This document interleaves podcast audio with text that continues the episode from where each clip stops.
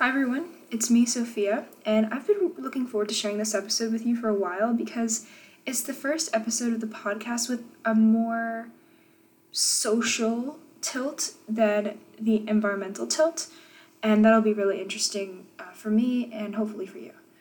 So, today, what we'll be talking about is Gandhi's approach to conflict resolution and how it can be applied to social justice today. So, who, you might be wondering, will be enlightening us on this topic?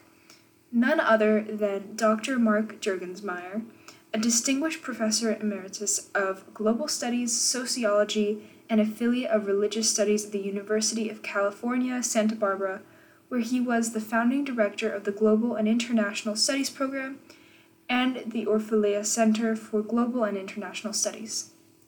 He currently serves as the general editor of the Oxford University Press Handbooks of Religion Online, and his commentary on contemporary issues of global religion and politics appears in the Huffington Post, The Globalist, Religion Dispatches, The Immanent Frame, and Yale Global Online, and on BBC, CNN, and NPR News Media. And I am very honored to be talking to him, and I hope you find this conversation as cool and as eye opening as I did. So, Without any more delay, I invite you to settle into your headphones, your car, your running shoes, or the most comfortable corner of your couch with a nice warm cup of tea as we dive into Gandhian conflict resolution with none other than Dr. Mark Juergensmeyer. I'm Sophia, your host, and this is the Sustainable Spirit Podcast, where we explore how spirituality and ancient wisdom can inspire us to build a more socially and environmentally sustainable world. Now, I invite you to awaken your curiosity and open your heart as you join me on this journey of growth and understanding.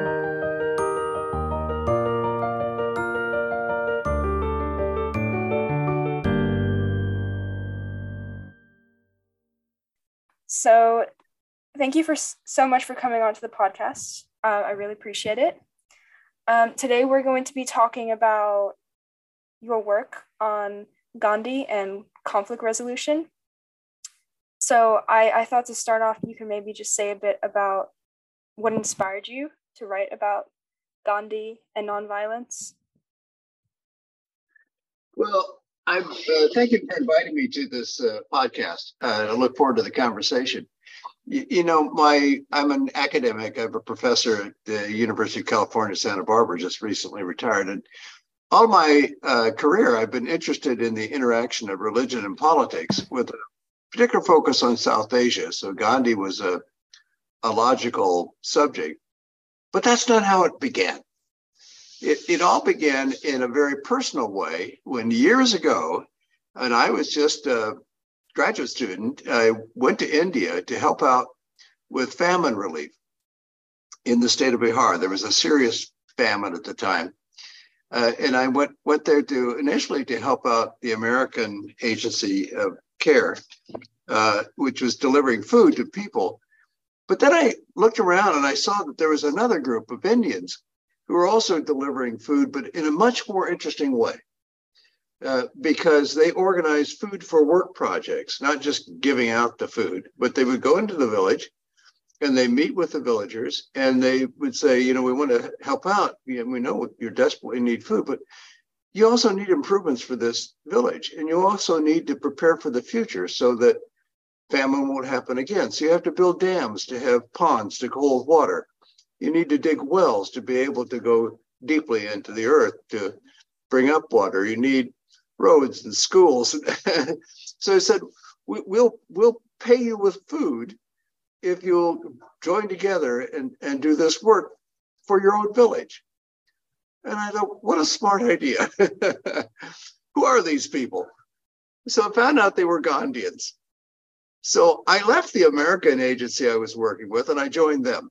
I was the only non Indian to be a part of it. And I lived at the ashram of the leader, a man by the name of Jayaprakash Narayan, who was one of the, the great leader of the Gandhian movement after after the after Gandhi died. Because there are really two big aspects of Gandhi. One, one is the conflict resolution, and the other is the Gandhian way of life. And they're both related. But it was the Gandhian way of life that I got to know through J.P. Narayan and living in his ashram in the state of Bihar and working for most of that year in, in famine relief, helping him out and also helping to organize Indian students for famine relief. And there I discovered that the Gandhian methods are really more than simply a technique for conflict resolution, although it is that. Uh, but it's also a way of life. It's a way of, of looking at human interaction in a more holistic way and to try to overcome some of the things that that separate us, especially in the modern world, in issues of capitalism. He had all a whole Gandhian economy. It would be based on the village. He wanted to start locally rather than to start from top down. His idea of change and improvement and really a different kind of life, a revolution, begins with yourself, begins with your family, begins with your community, of looking differently about the way in which you can work together and cooperate together. And that's a that's really in harmony with the idea of sustainable living uh, and why the whole Gandhian lifestyle is so important. But the conflict resolution aspect is an important part of that because, like his lifestyle uh, recommendations, it aims at a holism of trying to restore a relationship, not just punishing the evildoers or or trying to conquer one side, you know, so one side wins and the other side loses.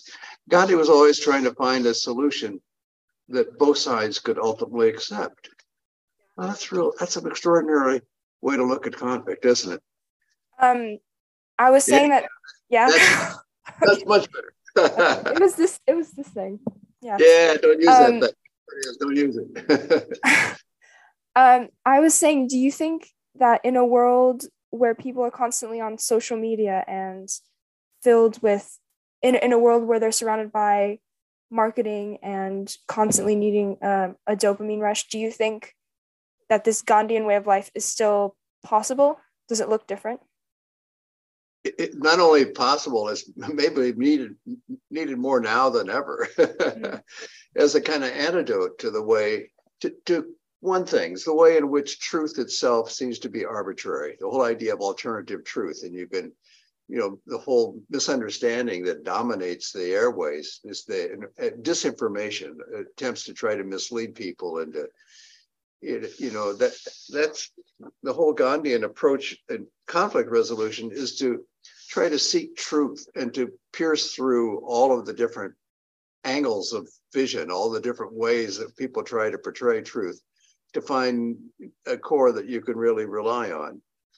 And so that's that's a very important aspect. And then the other part is to is to live gracefully, uh, to um, you know, not let the world let let the world tie you down. Try to emphasize the things that are important in life, which is relationships and meaning and and and living life fully in a way that's not just based on conquest and acquisition and getting more stuff and and beating your neighbor or beating your your your competitor uh, all of that is part of the Gandhian lifestyle, where he emphasized that any competitor should ultimately be thought of as a potential ally, somebody who can be your friend. And you look at the person you're opposing as a potential friend, then everything quickly looks different. I have to admit, in today's politics, there are a lot of people that are politically opposed to my positions that, boy, I don't want to have anything to do with. But the obligation from a Gandhian point of view is to think of them potentially as your friend. And that yeah. puts a whole puts a whole different spin on it. Yeah, it's so it's so foreign to the way that politics is today. And I, I wonder if that's because it's sensationalized and because being friends with everyone doesn't make for interesting politics. But yeah, it's definitely very foreign to yeah. the world today. Um, mm. so I just want to check I is this the right pronunciation? Um, satyagraha, is that the right pronunciation? Yeah, satyagraha. Um, it's, so, it's a word. It's a word actually that Gandhi invented uh, because uh, he was he had this uh, a movement in South Africa, which is where uh, his his methods of conflict resolution were developed. it had a movement against the against the British, against the uh, colonial regime uh, that would mass people together in, in protest. And it was called passive resistance.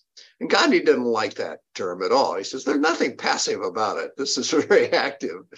And he says, it's not really resistance, you know, and so he, he had a contest in his magazines to name our movement.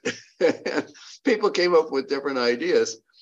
And the winning name actually came from a cousin of his, which then Gandhi tweaked a little bit and adapted.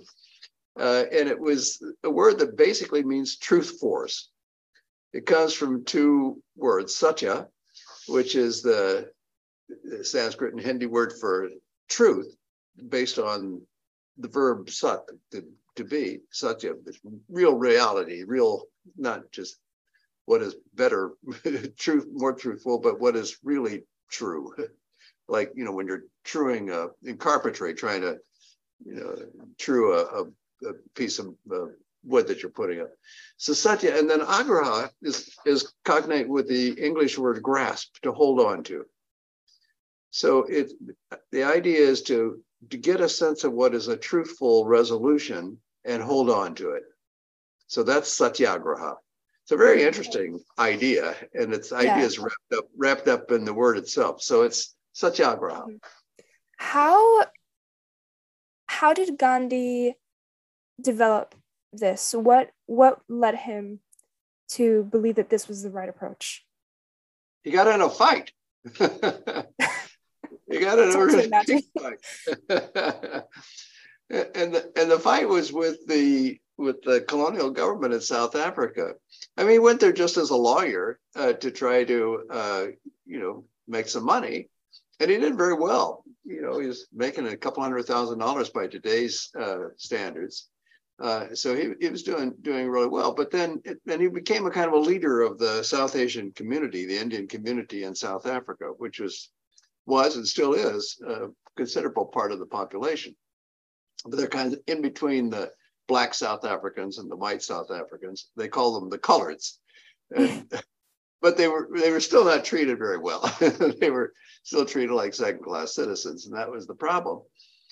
So, in trying to pressure the government to change its attitude, they they had they mounted these protest movements against the against the government. That was that was his way of trying to think how do you how do you how do you mount, mount a resistance to a force that is much stronger than you? It has weapons, it has bullets, it has for has police, as an army, and all you have is a whole bunch of people and moral force when you think that you know the right is on your side and you think also that if there was a different way of interacting between the, the whites and the coloreds and the blacks everybody would be better off so it was a solution not just for the indians but also for the white colonialists and also for the black africans in south africa as it turns out, modern South Africa, which is now finally has moved towards that kind of Gandhian vision, is, I think most people agree, better off. I mean, the society is better off. And so Gandhi, Gandhi began to play with this idea and, and realize that you, you need masses of people. You need to have a kind of show of resolute, resolute strength in opposition to military strength, a different kind of strength, moral suasion, and he really was very good, uh, both in South Africa and in India, playing the international press to try to get the moral consciousness of the world on his side. So long before there was Ukraine and, and the world, much of the world coming together to support Ukraine, there was the Indian independence movement in in India, and before that, of course, the movement in South Africa that Gandhi led. He left South Africa, went back to India when he was 40 years old, and then got involved in leading the uh, movement towards independence in India, trying to use some of these same methods, you know, of truth force, of rallying people in protest as a way of demonstrating moral strength on their side in opposition to weapons and brute force.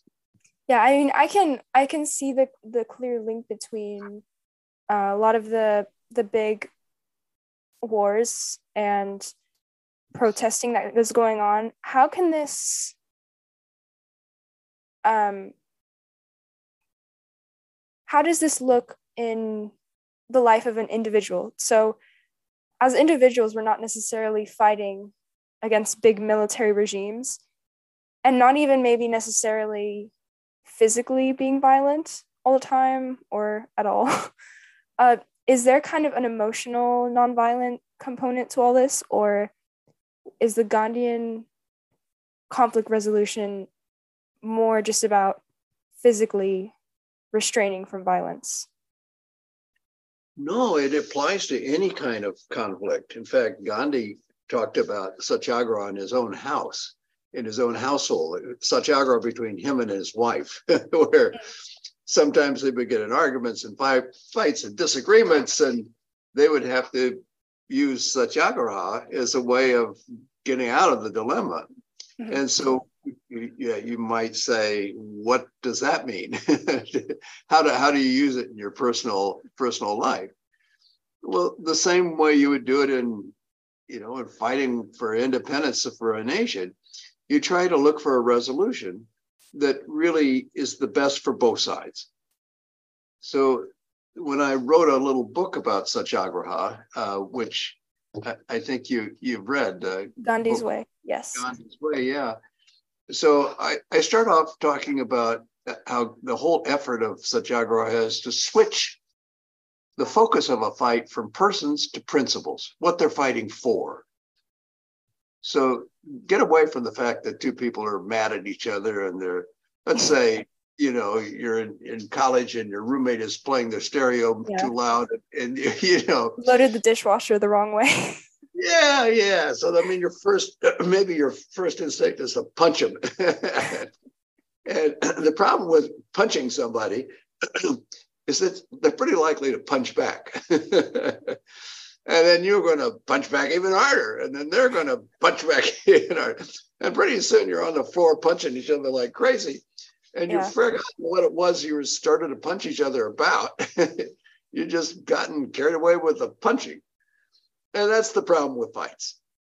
Mm-hmm. So Gandhi talks about violence as the breakdown of a fight. That's when it's no longer a useful fight. Because mm-hmm. it's a useful fight if instead of punching each other, you looked at what started the disagreement in the first place. Yeah. And try to find some resolution to that. Yeah, you called them angles of vision, right? You said that there's the real reason is is different angles of vision. What is yeah, yeah what is the real reason for Yeah, you have to accept the fight. You, you, you I mean this this is the trick to it. You, you you have to accept the fact that you're you don't possess all the truth. You're not completely right. If, if you did, then you'd say, well, this guy, you know, they're they're playing whether the dishwasher or they're playing their music too loud, and you know they're just absolutely wrong, you know, and then that's what motivates you to punch them out because you think they're stupid and they're idiots and they don't see they don't see the world the way you see it. Mm-hmm. And the truth is, nobody sees the world the way we see it. Everybody has a different angle of vision on the truth.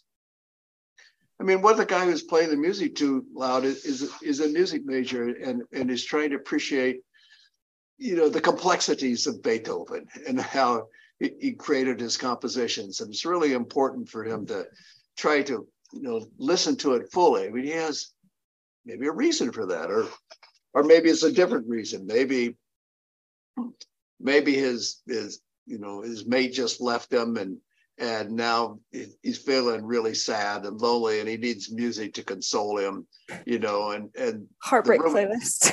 Yeah the roommate isn't giving him any any empathy so he's got to get in his music. Well if you found out that if you understood that maybe you could find a, a different way of resolving the situation so you could get what you want which is quiet and the other person could get what they want, and that's appreciation. Yeah. Maybe you end up buying them earbuds, you know, mm-hmm. so you can listen to music and blissful. So, so let's say that you're you're in the moment in that situation where your roommate is playing music really loudly and you hate the music and you're in a bad mood and it was a bad day for you too. yeah. You're not you're not feeling compassionate.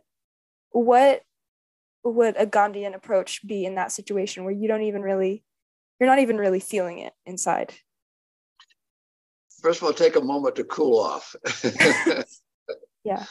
Maybe, you know, excuse me, take a walk around the block. Uh, you know, kind of try to put things in perspective.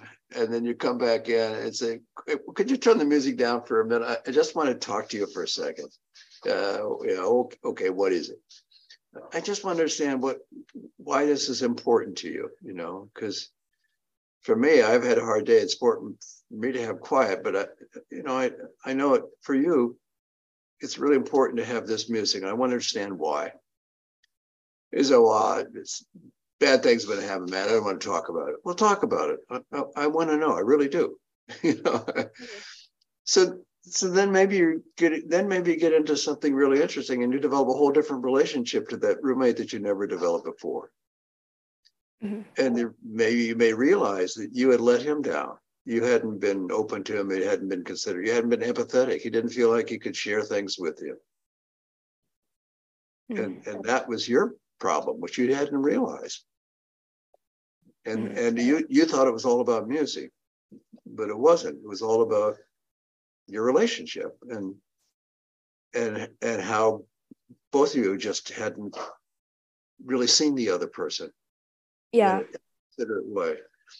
And that that really it changes the whole nature of the conflict and how you think about it, and also what you think is possible for resolving it. Mhm. That's that's satyagraha. Yeah. yeah. Um not I want to bring it back to Gandhi because he I guess for me what's interesting about Gandhi is that he really put this into practice quite successfully and a lot of the challenges that people often pose to pacifism or nonviolent protesting are that you don't get what you want if you don't fight or you don't do it violently. But Gandhi definitely did create a lot of change through his nonviolent uh, approach to this. So I was wondering if you could um, go over some of the specific tactics and strategies that he used to have such a huge effect over, for example, Indian independence. yeah, but let me just comment about one thing you said. It's it's not about getting what you want. Uh, it's like you know the old Rolling Stone songs. You don't always get what you want, but if you try sometime, you may find you get what you need. yeah. So it, it's not about getting what you want; it's about getting what you need, uh, and it applies to Gandhi as well as the Rolling Stones.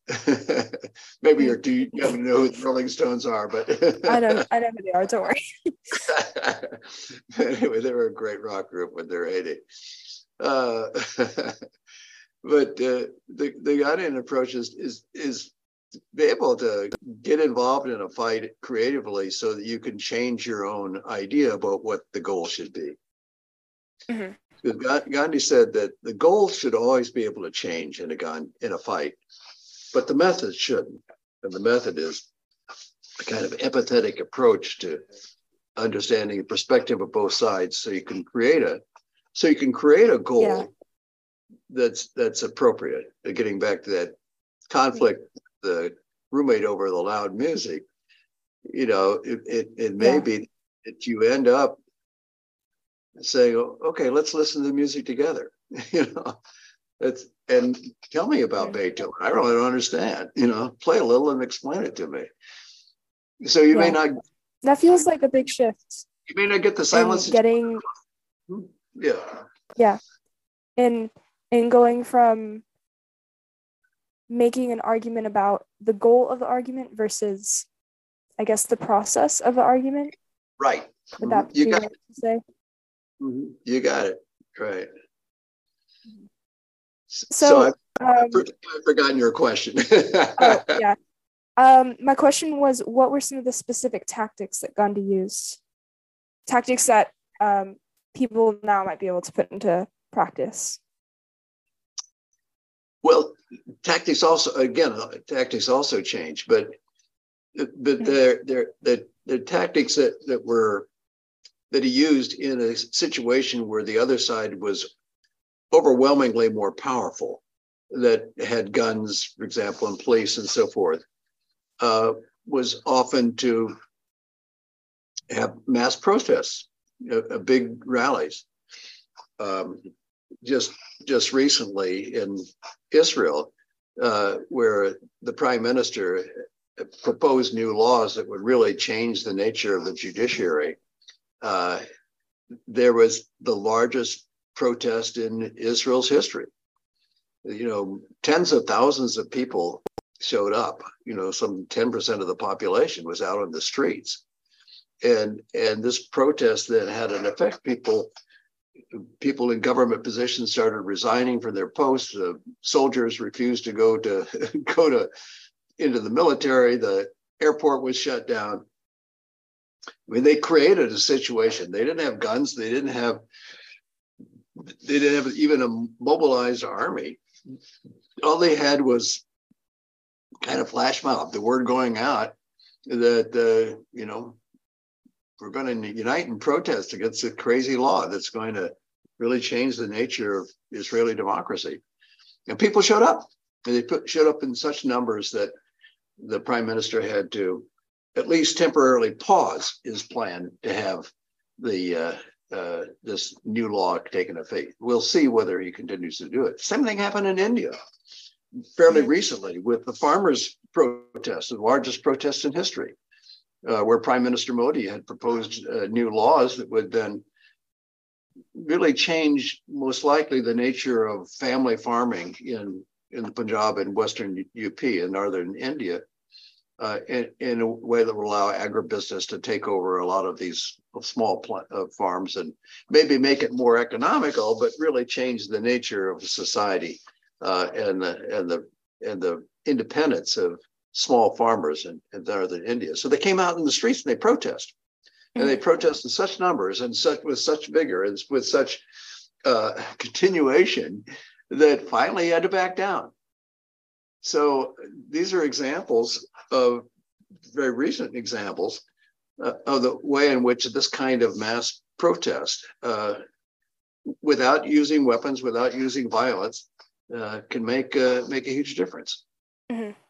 So would you say maybe I'm I'm just in my head I'm trying to like boil it down to like what made those successful and I guess like for me, what I'm noticing is uh, consistency is definitely something that is common throughout all of them. Um, and then I guess just about the message that they're putting forward as well. Yeah, and awakening public opinion. I mean, in, in these cases, one of the points of having this kind of crowd is to, you know, bring it to everybody's attention. You can't ignore it. You know, there's yeah particularly today when we live in an area, a, a time when you know we're just bombarded with information.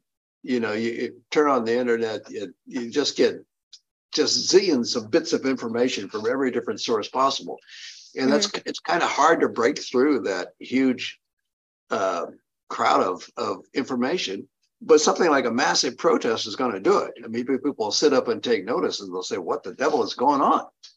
Uh, and then if they realize that there is a, a, moral argument that's behind this, it's not just, you know, a power grab by people, but they are, they they feel that there's a principle here at stake that they're representing. Then the, it, that really presents the whole conflict in a in a different light. They understand it in a different way that has that gives it moral force as well as as uh, the force of numbers and the force of brute force of physical force. Mm-hmm. So, the other thing I wanted to ask is how how Gandhi's approach differs from other movements that are more confrontational or aggressive. I'm I'm thinking of a lot of recent protests, for example, where more violent means were used. And perhaps the the goal of the protest might have been similar to a nonviolent protest, but the the means in which it was carried out was more aggressive. You know, Gandhi made a distinction between, uh, say, mass movements that are simply movements of force to get your way, and Satyagraha, which is a, a mass movement, but one that is fighting for a principle and a principle that can be negotiated and can be uh, can be changed if people see that this is maybe not as appropriate as they thought. Uh, so it's maybe a subtle difference, but it's a very important one from a Gandhian perspective, because the other force, which is dur- duragraha in Gandhi's lexicon, he made up that word too, uh, which is the, kind of the force of force, you know, the force, the force of just brute strength. Uh, that can that can easily lead to violence, and then if it's led it goes to violence, then um, then from Gandhi's point of view, you you've failed to have the conflict. I mean, the conflict is the conflict has failed. is what I meant to say. That that the idea of a fight, which is to try to seek for truth, to find a few seek a resolution that's bigger than both of them, you, you've abandoned that with brute force. Now that happened in Gandhi's own experience. There was a a, a, a satyagraha movement that kind of degenerated into into a fight on a police uh, headquarters and and the firebombing of the headquarters and people being killed. And Gandhi just stopped the whole movement at that point. He said, "This gone too far. This this can't happen. You know, this is." And then he tried to atone for it. This was one of the low points in Gandhi's experience with the Indian independence movement when he saw it collapse into that particular event collapse into violence because that's then he it's no longer satyagraha. It's not that's you missed the whole point. mm-hmm. So there there is a big distinction in Gandhi's mind between a movement that's meant to be, uh, you know, to try to bring uh, as forcefully as possible to public consciousness the truth as you see it, uh, but not in a way that's so belligerent uh, and stuck that you you can't that you're inflexible. Uh, you, you can say that Gandhi himself kind of overstepped that line when he went on a fast, for example. Was this, if you go on a fast, that's that's pretty strong pressure, you know.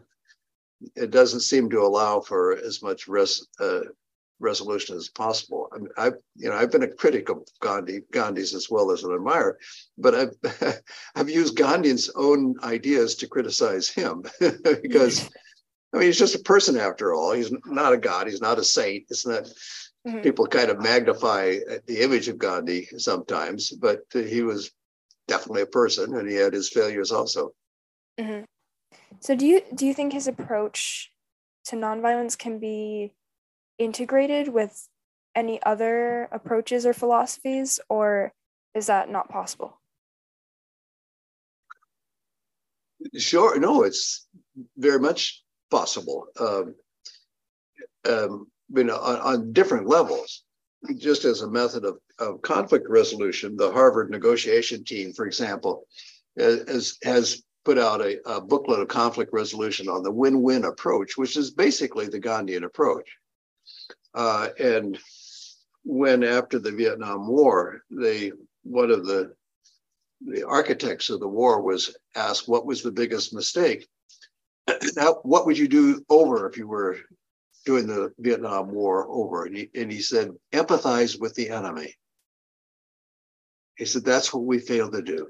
We failed to see the war from, from the North Vietnamese perspective we just thought that they were extending communism all over the country and trying to control it. But in their minds, they were continuing an anti-colonial movement to begin with the resistance to the French.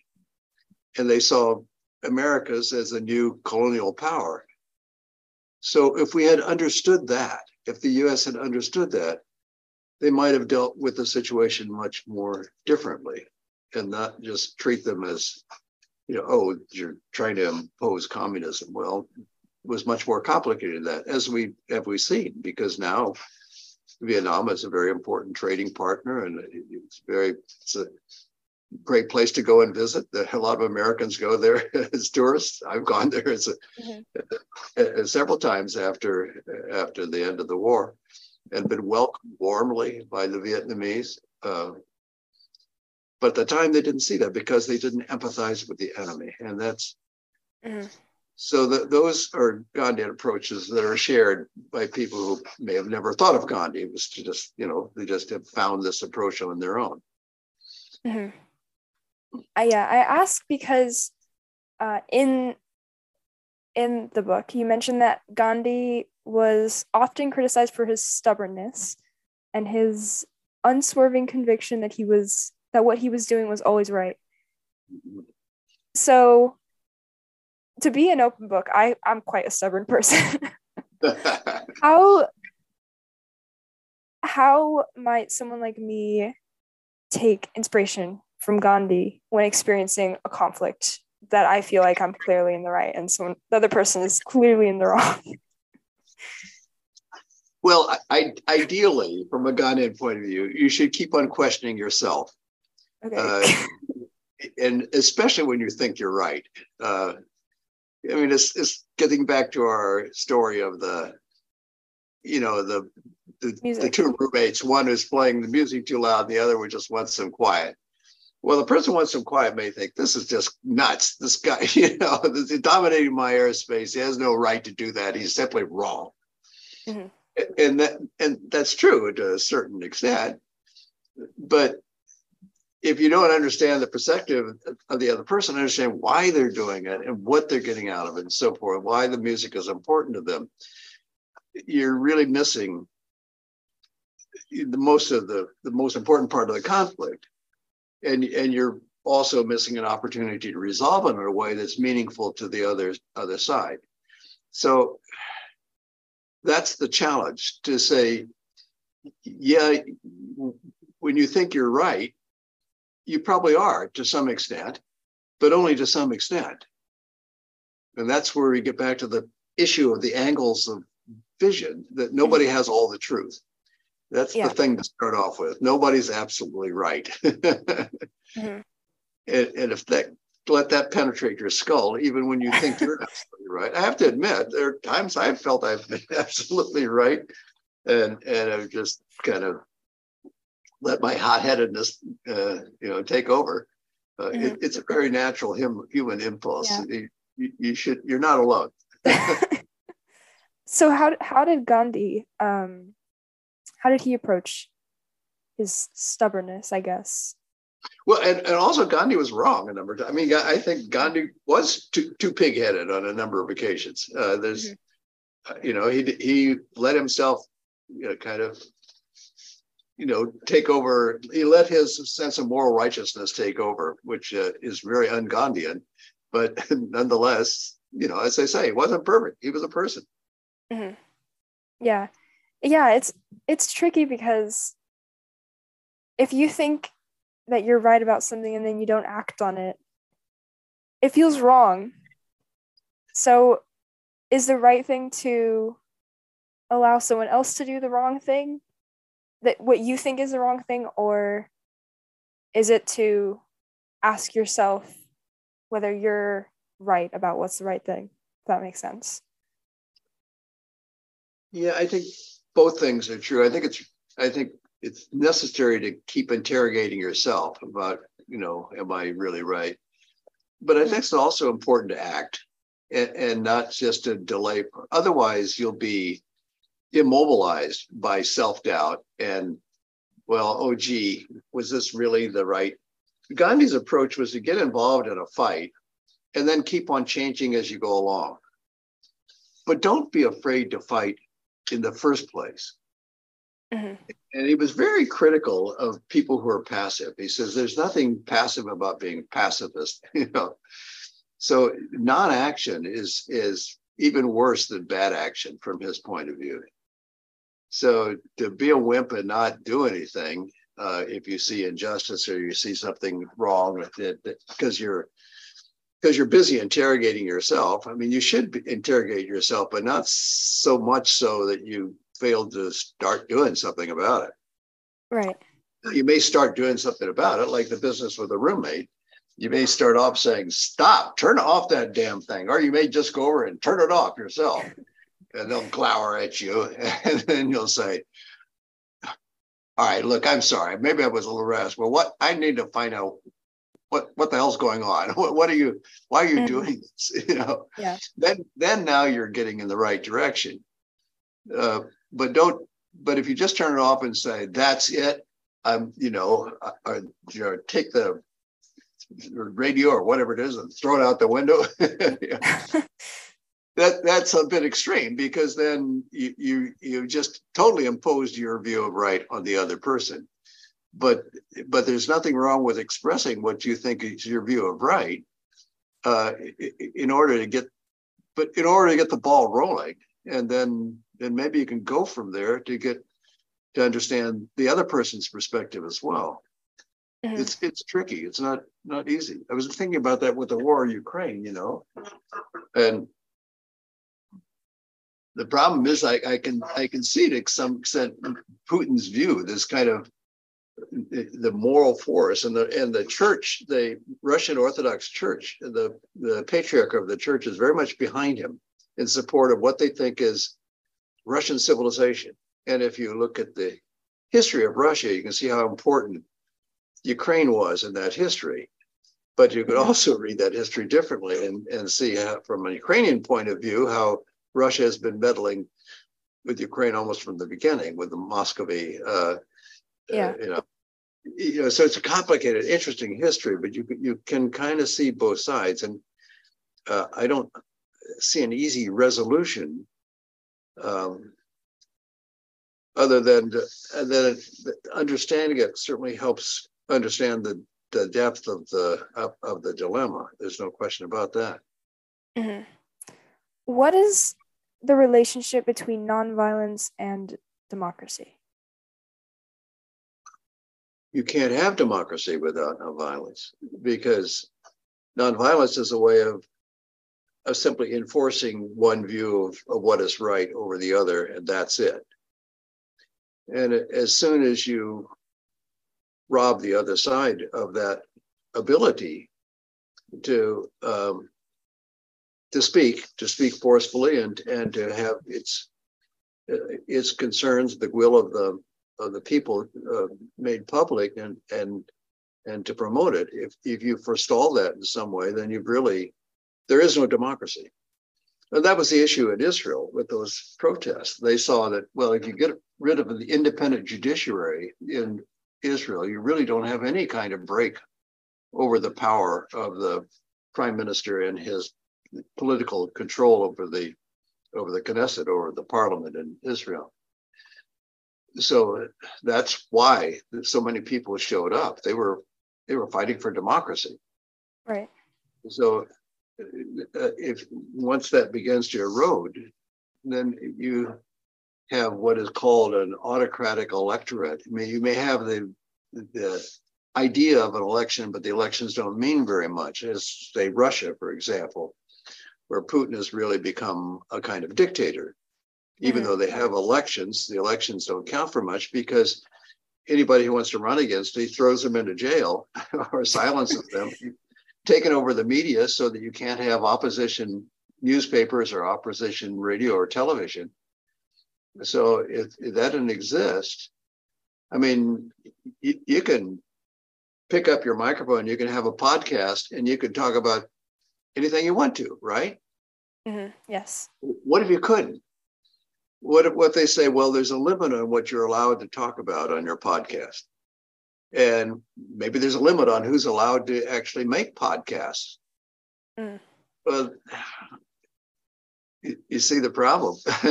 Yeah. Yeah it's tricky. Mm-hmm. one of the ideas uh, discussed in your book is self-sacrifice for a greater cause. Is this always necessary for a successful nonviolent conflict resolution? Are there exceptions? yeah, I'm trying to think where I talk about that. I mean, I, I don't certainly don't advocate, you know, sacrificing yourself needlessly. Mm-hmm. Um, I'm just I mean, thinking, are there are there cases in which certain aspects of an argument are so non-negotiable that the self-sacrifice is just not is just out of the question basically? Well let me find a different way of talking about self-sacrifice and, and quite frankly I, just, I don't even remember using that phrase I don't even know where it, but it, it, it's in a context, I'm sure. Mm-hmm. And, and the context would be uh, having the ability, we were already talking about that, have the ability of, at least for the moment, putting your own perspective second and trying to see the perspective from the other side's point of view. Mm-hmm. And that requires a certain amount of self discipline and a certain amount of modesty about who's right. And, and so, and it may also involve a certain amount of danger if you're in a conflict where the other side has weapons and so forth, and you don't. Then you may be in a situation that you are putting yourself in harm's way. Uh, you don't have weapons, you're just standing up for what is right. And that could be a matter of self-sacrifice. You could you could be you could lose your life. And, and his when he was recruiting for Satyagraha, he said you have to be. I want people who are like soldiers for an army are recruited with the ability to kill and knowing that they might kill. I want to recruit for people who know that they might die that they might be in a situation of where a, a conflict with a forceful opposition and a nonviolent conflict might lead to your own death. You don't seek it. You're not trying to do that. Yeah. Uh, you know, that's not the point of it. But it requires that kind of bravery. And I'm thinking of, you know, there's a famous picture from uh, the Tiananmen uh, revolution that this is a couple decades ago. You you wouldn't remember it, but it in China, uh, where there was a big protest movement in in China against uh, the authoritarianism of the Chinese government, and they wanted more liberal democratic goals. And mostly young people camped down at Tiananmen Square.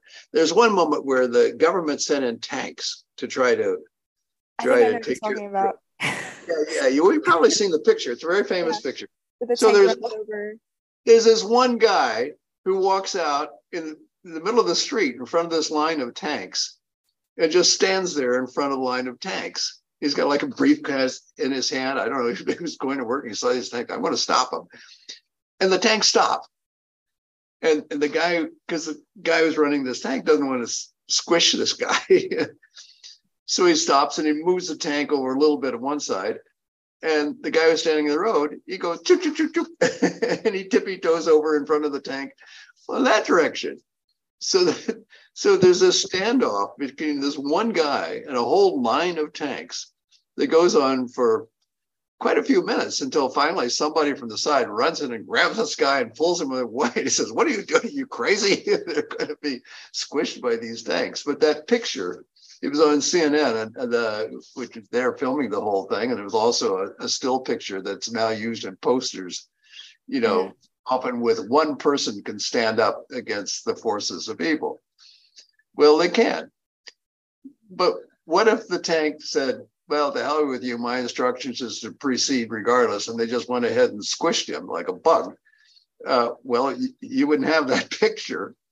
Uh, he would have been very brave, maybe foolish in this case, but at least he, he would have stood up for what he believed, uh, even in the face of of a, a huge uh, opposition. Now the hope is that it won't come to that.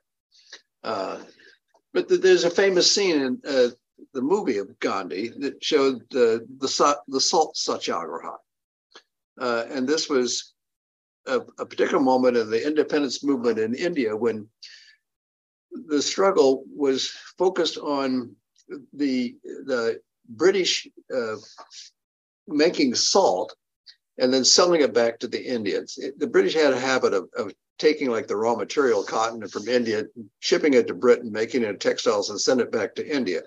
India actually had been a textile powerhouse before the, the British colonialism, but all that was destroyed by the British because they wanted to make the textiles and to sell it back to the Indians. Well, basically, they're doing the same thing with salt. And so, just like with the textiles, Gandhi said, "Hey, we can make our clothes ourselves. We don't need these British clothes." So he started a whole industry of khadi, which is making, you know, homespun clothes. And the spinning wheel then became a symbol of, of independence. And so he did this, tried to do the same thing with salt, saying, "Look, we can. Anybody can go down to the ocean and and you know, dry out the salt water and and purify it and make salt. We don't need the British to do that." So he, he went on a march to the sea. Uh, and as, as he marched from his home in, in, the state of Gujarat down to the ocean, he picked up more and more followers. This very famous march in India's independence movement. When you fly into Delhi in the airport, then you drive into the city, there's one roundabout where there's a huge sculpture showing the Salt March with Gandhi at the head of it. It's really, it's an mm-hmm. iconic symbol of independence. Yeah. But in the movie Gandhi, uh, which won the Academy Award when it was presented. There's this. It shows that they they would stay the whole line of people, and then the the the British soldiers came to oppose them, and the, their whole line of them, and they would beat one over the head, and he would fall, and another would come, and they would beat him over the head, and he would fall, and that's often uh, used as an example of the kind of Gandhian courage, being willing to stand up even if you know you're going to be beaten over the head. Um, How do you... whether it actually happened or not, by the way, is interesting. That was only recorded by one guy, a New York Times correspondent who was there. Yeah. And some historians claim it never happened. And Gandhi would would. This was not what self-sacrifice means. To willingly, like the guy with the tank, willingly put you in harm's way. But you might be in harm's way, and you your bravery uh, requires that you recognize that that might be the case. Mm-hmm. How do you develop that kind of bravery in your own life when you're not necessarily always put in these situations that are very extreme? What I think the situation brings it out in you. I, I don't mm-hmm. think that any way you. I think you're absolutely right. You do, you can't it's kind of sitting in your house think, oh, I'm going to be a very brave person. Uh, yeah. you, you, don't you don't know that until it out it, it, it actually happens. You know, there um, there was a, a, mass shooting in Nashville, Tennessee, in a school um, not too long ago, and and you know, the previously there had been a mass shooting in Uvalde, Texas, where the police came in and they were afraid of the weapon because the shooter had an AR-15, which is just a horrible weapon. It's a military weapon; it can just put holes in people. Um, so they were the police. There were like 400 of them. They were afraid to go in because they didn't want to be shut up by this guy. So for over an hour, they just stood around until finally somebody had the courage to actually storm into the room and, and get the killer. Well, in Nashville, Tennessee, this recently, the there were two cops uh, that, that were called in, and they, as soon as they received the information about where the shooter is, they ran in. You could see the body cam footage of them running running in the halls and, and running from door to door trying to find the guy. And they, they they heard where he was. They ran up there, and they didn't waste a minute. They just burst right in, and then they got him or her in this case. Uh, and uh, and nobody else was killed. I mean, there were a couple three kids and three teachers were were killed. It was a horrible situation, but it wasn't the big mass massacre that it was in Uvalde, Texas. And everybody's praising the the bravery of these these policemen. And so uh, last night I was watching an interview, and they asked him, you know, where'd you get this bravery? He said, I don't know. you know, it, it just happened. You know, when I got there, I knew what was going on. This is what I had to do. So I, I think I think that's the answer to your question. It's a mm. reflex Yeah. answer to a situation. When you have to do something, you have to do it. Yeah, I wonder if thinking too hard about certain situations is what is actually the enemy of bravery in some Yeah. ways. Yeah, yeah, this is what happened in Uvalde, Texas. They were to go in. there's like, oops, wait a second. Let's think about Wait, what are we doing? Yeah, what are we doing? This, you know what kind of gun he has? Oh, really? Oh, no, we're not going to do that. You out of your mind. you, know, you can see the conversation that was going on. And the more they, you know, kind of talked about it, said, oh, you know, really terrible what's going on in there. But, you know, you, you really want to get killed over this? Mhm. Uh, I don't know. but in Nashville, Tennessee, he didn't give himself time to think about that. He Mhm. just said that they're shooting on their kids, they're danger. We got to go in. Yeah. And then, Now, fortunately, fortunately, they weren't. So the police were not killed. But they, I mean, they were able to surprise the the shooter and and uh, and, and and get her before she killed more people. But um, and they weren't shot. They could have been. They could have been a different story Yeah. but they but they weren't. I mean, it was a they it was a case of where acting was more important, powerful than Mhm. kind of reason everything through. Yeah. Yeah, I, I think that's that's actually very ap- applicable, I think, to at least for me, because I feel like I overthink a lot of things. And sometimes it's just better to do less thinking. Um, Yeah, and, and Gandhi says sometimes it's better to have a little bit of violence than than let let uh, let violence go on unchecked. I mean, remember, I think of Gandhi as a total pacifist, but he gave a couple examples of where you should move in, even if it involves violence. It, it- one was a, a, an example of a of a shooter or a sniper that's you know killing people, and you, you've got to go up. You've got to stop them, Uh, even if that involves a, a force that might kill a person. mhm. You try not to kill him, but if there's no other way to keep it from happening, you, you got to do something. Yeah. So uh, he, he was always for action. Not, action, he said, was wor- worse than than bad action. Uh, it, it's worse to be passive and not act at all. So even if Yeah. it's even if you, you know you, you have to later you might want to check what you did, but at the time you got to you got to do something.